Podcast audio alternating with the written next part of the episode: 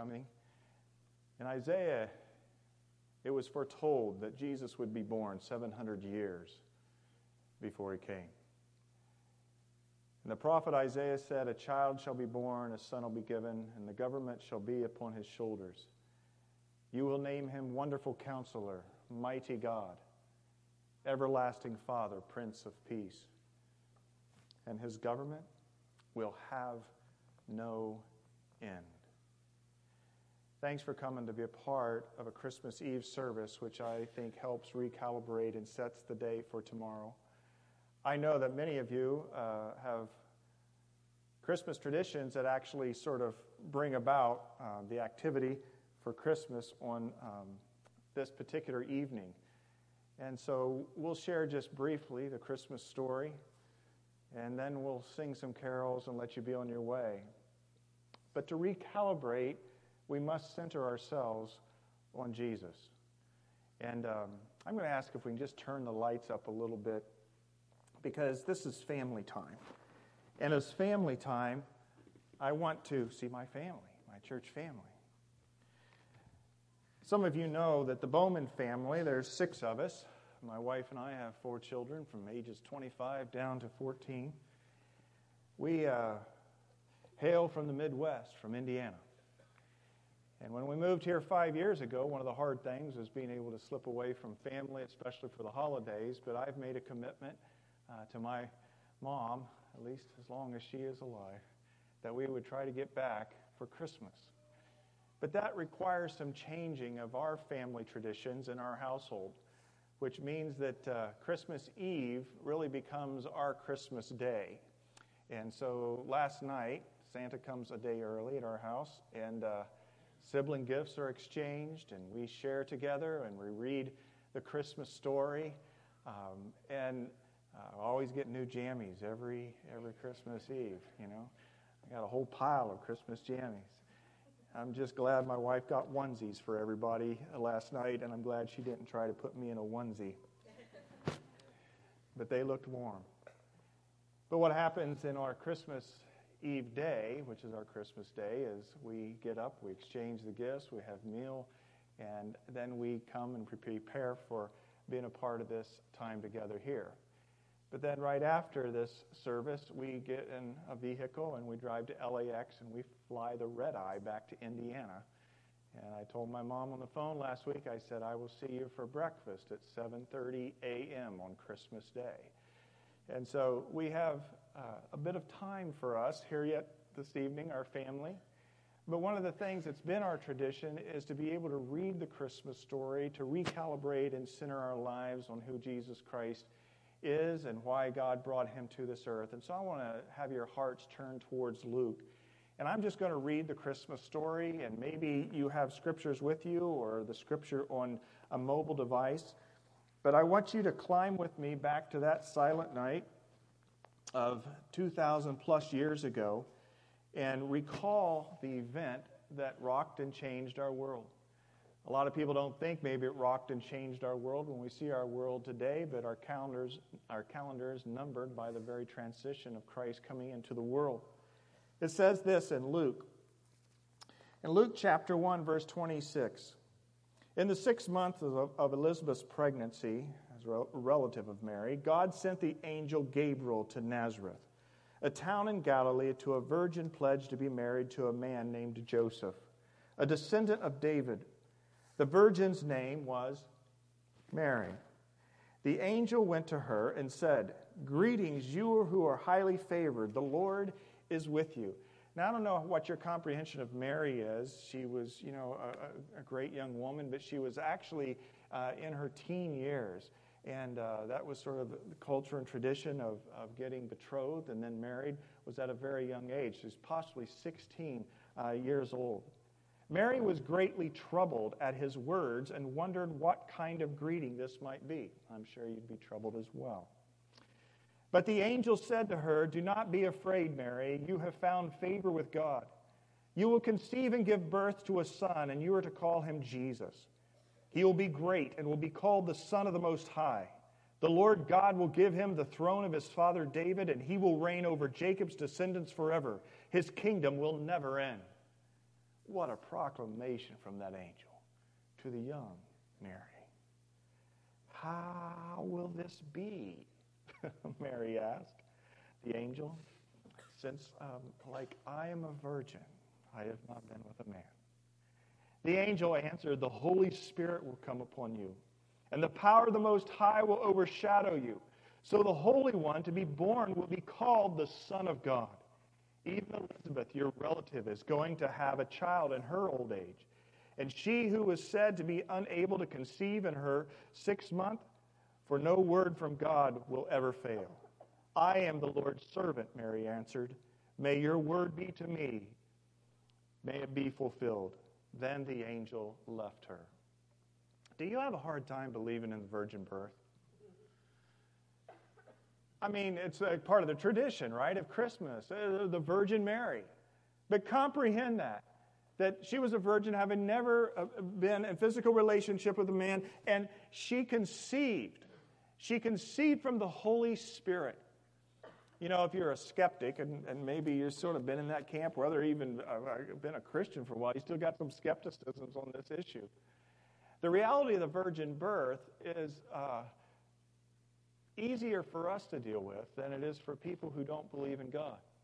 If you don't believe in God, then you've got to explain how everything we have today was birthed from nothing. And so an atheist is actually has a, a, greater faith element than someone who would believe in the virgin birth. So the monkey's not on your back if you believe in a virgin uh, birth, but it's really on the reality that this whole world came into existence from something. And we know that it didn't come from something, it came from someone, God Himself. In fact, Jesus Christ, the one who was born into this world, is the one who was said to have created all things. In those days, Caesar Augustus issued a decree that a census should be taken in the entire Roman world, of the entire Roman world. And everyone went to their own town to register. So Joseph also went up from the town of Nazareth to Galilee, to Judea, to Bethlehem, the town of David because he belonged to the house and the line of David. He went there to register with Mary, who was pledged to be married to him and was expecting a child.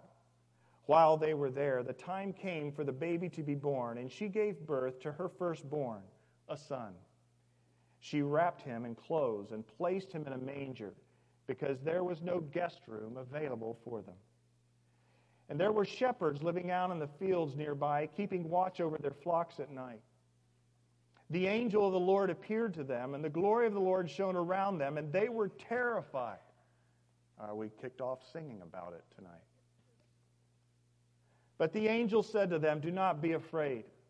I bring you good news that will cause great joy for all people.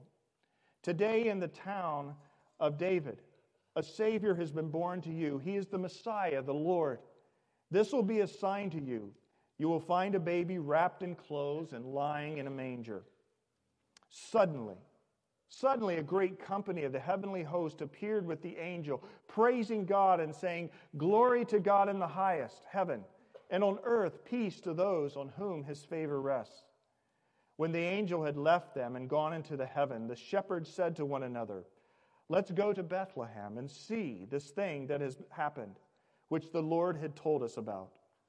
So they hurried off and they found Mary and Joseph and the baby who was trying who was lying in the manger. When they had seen him, they spread the word concerning what had been told about this child. And all who heard it were amazed at what the shepherds said to them. But Mary, Mary, she treasured up these things and pondered them in her heart the shepherds returned, glorifying and praising God for all the things which they had heard and seen, which were just as they had been told. And on the eighth day, when it was time to circumcise the child, he was named Jesus, the name the angel had given him before he was conceived. And that name, Jesus, Yeshua, Savior, Joshua, was the foremost name. But the name of Jesus is embellished in the greater names from Isaiah of wonderful, counselor, mighty God, everlasting Father, Prince of peace.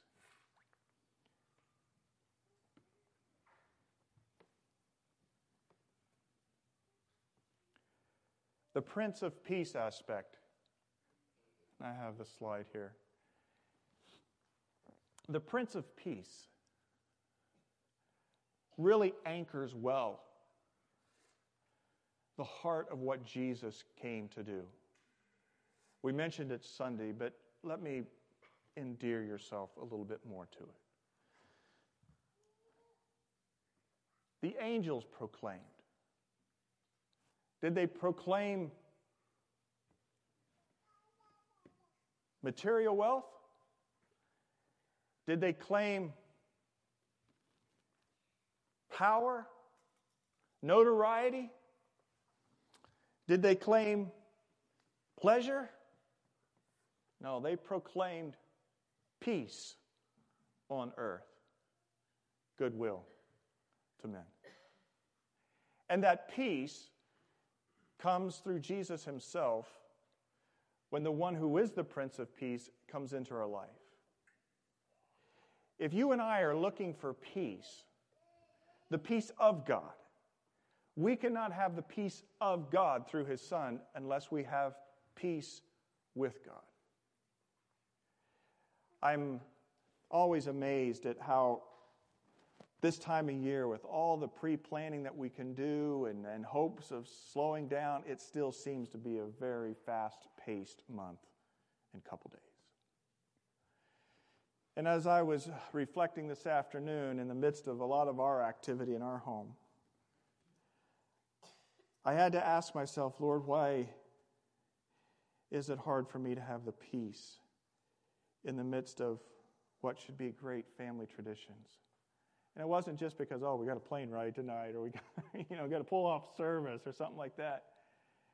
There's something that doesn't settle well with me. And it's because there's longing for something more. And I think that that more sometimes is something that I don't have, whether it's it's financial means or whether it's time or, or, or whether it's some type of, I don't know, position or some type of sense of, of relationship and, and different dimensions. Why is there anxiety within us and there's not a sense of peace? If you ever ask yourself that question, and I ask you that tonight, why don't you have peace? Is it that you're looking for something that you cannot find on this earth?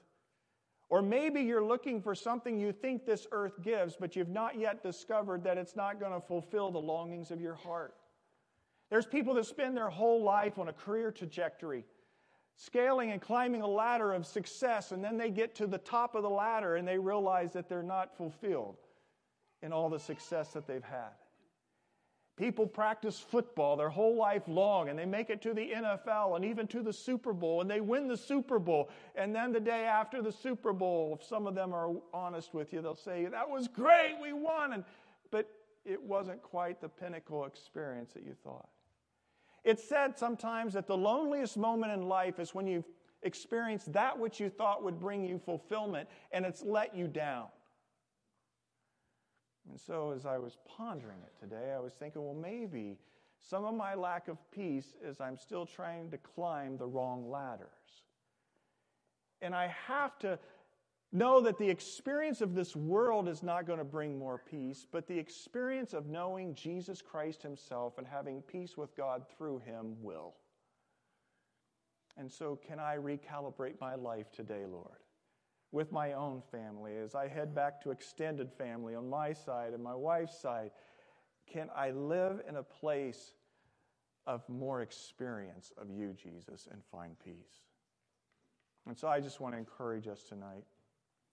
Wonderful counselor, mighty God, everlasting Father, Prince of Peace, the one who the angels herald and said, Peace on earth, goodwill to men. That one who came to bring peace will bring it to your life if you allow Him to reign in your life every single day and every moment of every day. You see, in some of my anxiety today, I didn't need to go out to a store, to the mall, thank goodness. I had the peace, the Prince of Peace, there with me. Not beside me, not in front of me, but within me. And I have to center myself in and worship Him. And that's what the shepherds did.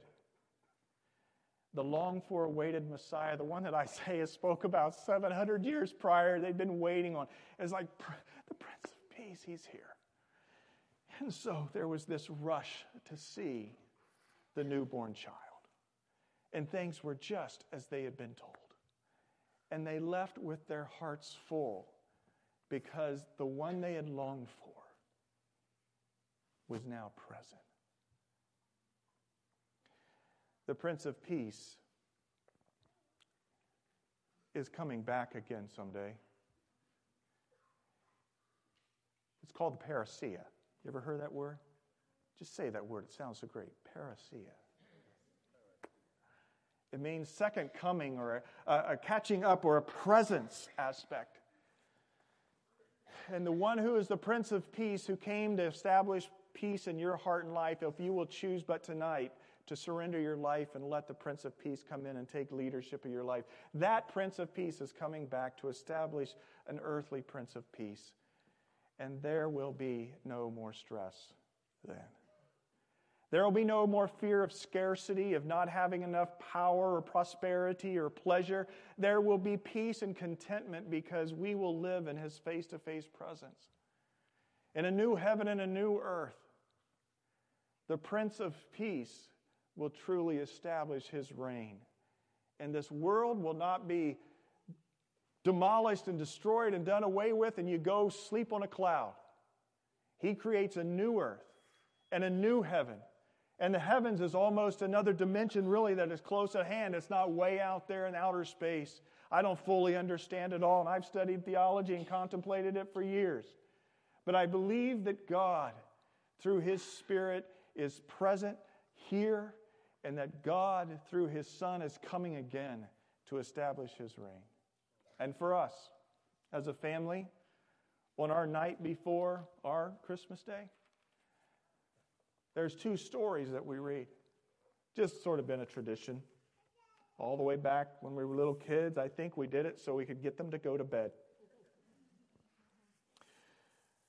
But we would read the Christmas story, many times it was acted out with figurines and, and even dramatized sometimes. But then we would say, All right, kids, now we're going to read the night before Christmas.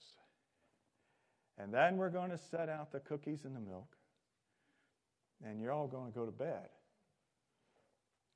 Santa's got work to do before he can come. This is not the version that we read, but this is a version, and maybe you've heard it before, of the night before, not Christmas, but the night before Jesus came again, put to that poem. So, kids, tonight, listen up. This is for you as well as your mom and dad. Twas the night before Jesus came, and all through the house, not a creature was praying, not one in the house. Their Bibles were laying on the shelf without care in hopes that Jesus would not come there. The children were dressing to crawl into bed, not once ever kneeling or bowing a head. And mom in her rocker with baby on her lap was watching the late show while I took a nap. When out of the east there arose such a clatter, I sprang to my feet to see what was the matter. Away to the window I flew in a flash, tore open the shutters, and threw up the sash. When what to my wondering eyes should appear but angels proclaiming that Jesus was here. With a light like the sun sending forth a bright ray, I knew in a moment this must be the day. The light of his face made me cover my head. It was Jesus returning just like he'd said. And though I possessed worldly wisdom and wealth, I cried when I saw him in spite of myself. In the book of life which he held in his hand was written the name of every saved man. He spoke not a word as he searched for my name when he said, it's not here. My head hung in shame. The people whose names had been written with love he gathered to take to his Father above. With those who were ready, he rose without a sound, while all the rest were left standing around. I fell to my knees, but it was too late. I had waited too long and thus sealed my fate. I stood and I cried as they rose out of sight. Oh, if only I had been ready tonight. In the words of this poem, the meaning is clear. The coming of Jesus is drawing near. There's only one life, and when comes the last call, we'll find that the Bible was true after all. Joe and team, would you come? Parousia, the second coming of Christ, is described in the book of 1 Thessalonians, chapter 4, where it describes that all creation is waiting patiently and hopefully for that future day when God will resurrect his children. For the Lord himself will come down with a shout and with a soul stirring cry of the archangel and the great trumpet call of God. And the dead in Christ will rise first to meet the Lord, and then we who are still alive will be caught up with them to meet the Lord in the air, and so shall we remain with him forever. When Jesus was born, he lived this perfect life. He died on a cross for our sins. He was raised from the grave. And if we place our belief in him, we have the forgiveness of our sins. If we receive the Prince of Peace into our life, we are able to establish the peace with God so that we can have the peace of God. Jesus came to live a life to show what a life was fully alive like. When Jesus had been raised from the dead after 40 days, he ascended to the heavens, and the angels came to those who were gawking and said, What you looking at? This same Jesus has gone into heaven, will come back in the same manner. And then he commissioned them to go into all the world and to preach the gospel, the good news about Jesus Christ. And that's why we gather here on a Christmas Eve to be able to preach and to share and articulate the good news that Jesus Christ came. Wonderful counselor, mighty God, everlasting Father, Prince of Peace, as predicted, he came that was 700 years before tonight, uh, before Jesus came. What about tonight? How many more years do we have until Jesus returns again? Is it, is it another 700? My goodness, he's been gone for 2,000, so maybe we've already outlasted that by a long shot. What if Jesus was to come back tonight? Oh, Carrie, that's, that's a hypothetical. It's sort of nice to believe in that. Friends, it was dark when Jesus came the first time. And though they longed for a Messiah, they did not expect God's entrance into the world that night. The shepherds were shocked when the angels proclaimed. We could hear the angels proclaim tonight. The parousia could happen tonight. It could happen tomorrow. Sometimes with our Christian churches today, we've lost a sense of urgency about the imminent return of Jesus Christ, the Prince of Peace. He is readily interested in establishing earth as a place of peace. But for it to be a place of peace and for heaven to be a place of peace, it can only allow those whose names are written in the Lamb's Book of Life who have the peace with God established by Christ living within them. See, it wouldn't be heaven if there was imperfection and sin there, so God had to deal something with that, and so He did through Christ. When He sent Him the first time on that silent night, that holy night, and He will finish. The culmination of the coming of His kingdom is yet to be, and it might be closer than we think. Are you ready? If the Lord was to come back tonight, you can be ready. I invite you to pray with me.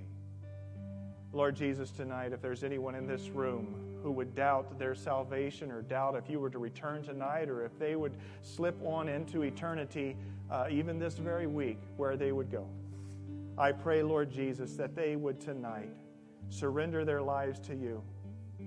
Your word says that we're to repent and to believe. Repent to be turning away from the way we've been living and our double mindedness, sometimes our indifference, and turning towards you. And we pray tonight, God, if there is an individual who does not have the assurance of their salvation, that they would live for you with peace forever. that they would repent, they would turn, and they would believe and receive you as the Prince of Peace into their life. Lord, by a simple prayer, in this candlelight service, I pray, God, that they would make that decision. And Lord, for those of us who have made that decision, and on this quiet night as we look towards the Christmas Day events tomorrow, may we reestablish the prominence of you in our life and worship you in the beauty of your holiness, but also in the beauty of your imminent return that could happen any night. So, Lord, we thank you. We thank you that we're able to worship you. And, Lord, as we draw our thoughts together in this candlelight service, I just pray that each and every person would privately take their life tonight and offer up a sincere word of praise and prayer and even petition for your peace to be freshly established each and every day of their life.